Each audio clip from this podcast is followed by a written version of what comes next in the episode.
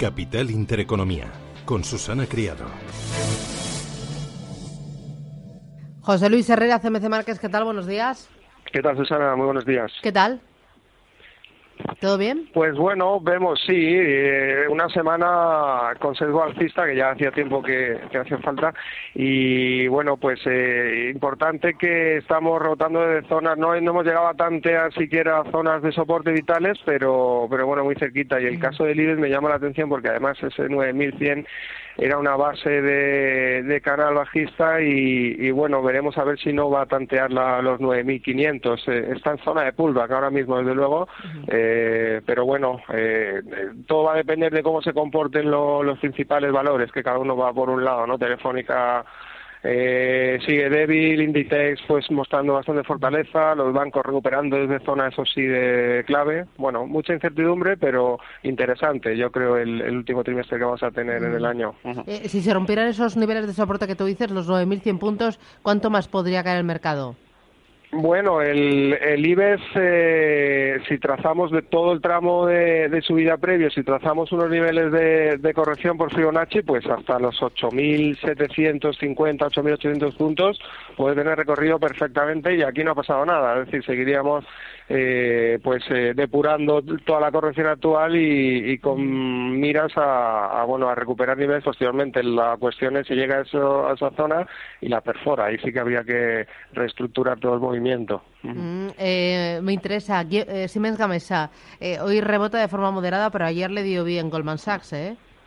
Claro, es que lo estamos viendo que bueno, las recomendaciones de este coloso se trasladan como siempre ha ocurrido, como generalmente ha ocurrido, se trasladan en varaparos a las cotizaciones. Si es excesivo o no, pues bueno, el mercado lo dirá. Lo cierto es que el negocio en India es un negocio importante, y una de las principales compañías afectadas sería Siemens Gamesa. A nivel técnico, pues perfectamente se podría ir a la zona del 11.10, 11.20, ya tocaba esos mínimos ayer. Eso es una zona importante de soporte. Es también el 61,8% por Fibonacci de retroceso de todo el tramo de subida previo, el que iba cuando estaban los 9 euros en noviembre del año pasado, y trasladándolo a los altos de este año, y por lo tanto es un nivel de referencia y de relevancia. Esa zona de alrededor de los 11 le podríamos dar como margen, pero bueno, es un valor del que yo me abstendría en estos momentos porque sigue teniendo esa inercia de debilidad propiciada por la caída de ayer, que fue porcentualmente elevada. Me interesa también, mirando valores, Telefónica.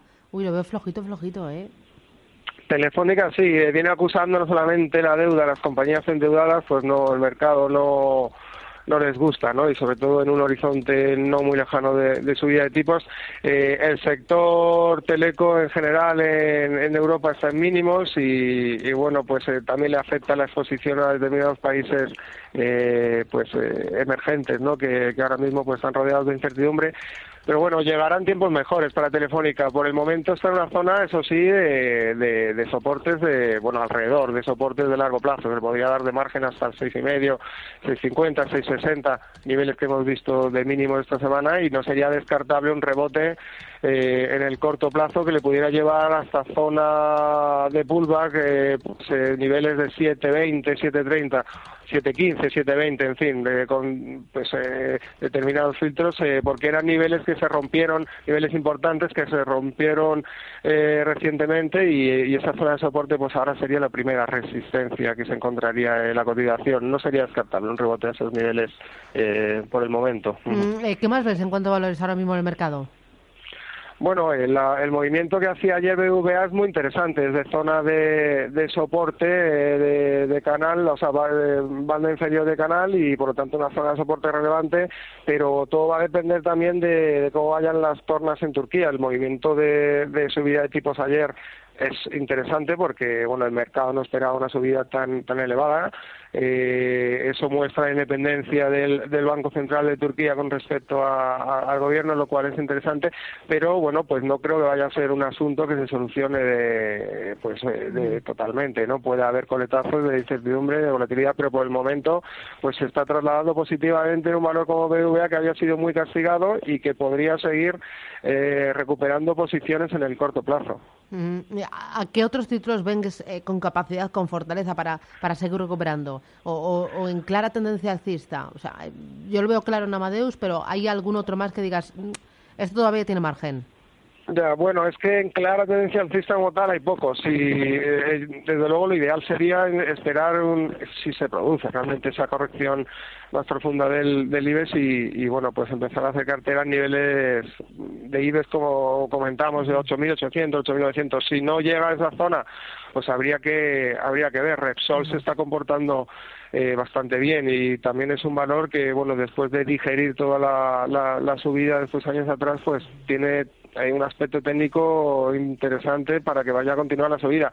Y si no, pues fijarnos en valores de mediana fila. Los blue chips están algo más rezagados, más apagados, pero hay otros valores de mediana capitalización que sí gozan de una tendencia más interesante o más acusada, más ortodoxa. Y quizás es momento de fijarse en ese tipo de valores también. Un par de cositas más. Veo que reparten hoy dividendo BME, Naturhaus, Aperam.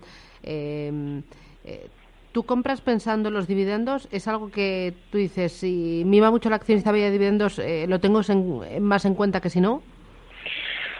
Bueno, el tema del dividendo es una estrategia interesante a largo plazo. El tener una cartera de acciones que den un buen dividendo, pues siempre es un seguro a largo plazo, pero no se trata de entrar a cualquier precio. Lógicamente, si se hace a precios de acción, vía acción más bajos, pues además la rentabilidad por dividendos según nuestra compra pues va a ser superior porcentualmente hablando, pero bueno, pues entrar en compañías saneadas, en compañías que puedan ofrecer un buen crecimiento y en base a un punto de mira largo plazista, pues es interesante, a buen seguro, y compañías pues bueno que puedan dar esos dividendos recurrentes, eléctricas o farmacéuticas o bueno, dentro de una cartera diversificada, no es ninguna tontería, me parece muy interesante.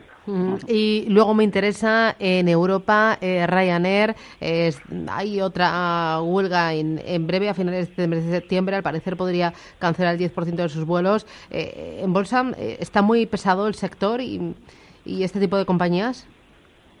Bueno, hay de todo. Hay compañías que están más afectadas, otras que en caso de que hubiera alguna reestructuración en el sector, pues podrían verse más beneficiadas. El turismo sigue en auge, o sea, es un sector que sigue ofreciendo jugosas rentabilidades. El precio del petróleo en concreto es algo que les va en contra.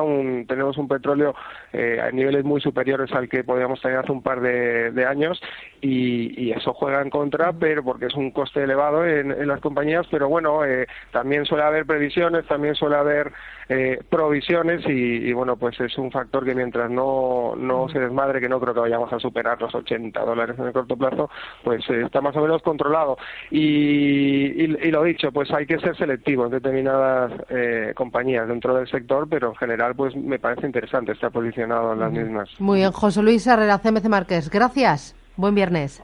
Feliz fin de semana a todos.